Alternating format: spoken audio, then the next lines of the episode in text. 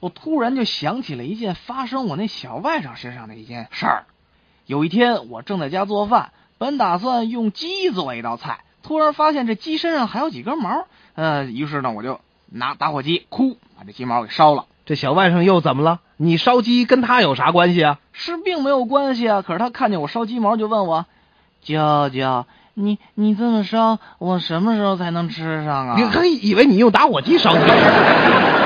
一个小杂货店老板收到了一束鲜花，哦，当他看到夹在花中的卡片的时候，顿时惊呆了。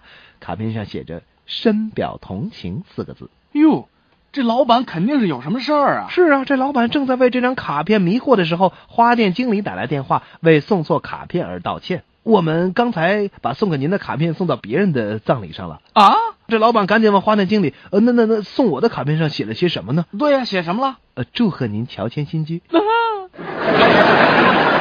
说呢，有一条小蛇跟大蛇走在一起，其中有一条就问到了：“大哥，我们到底有没有毒啊？”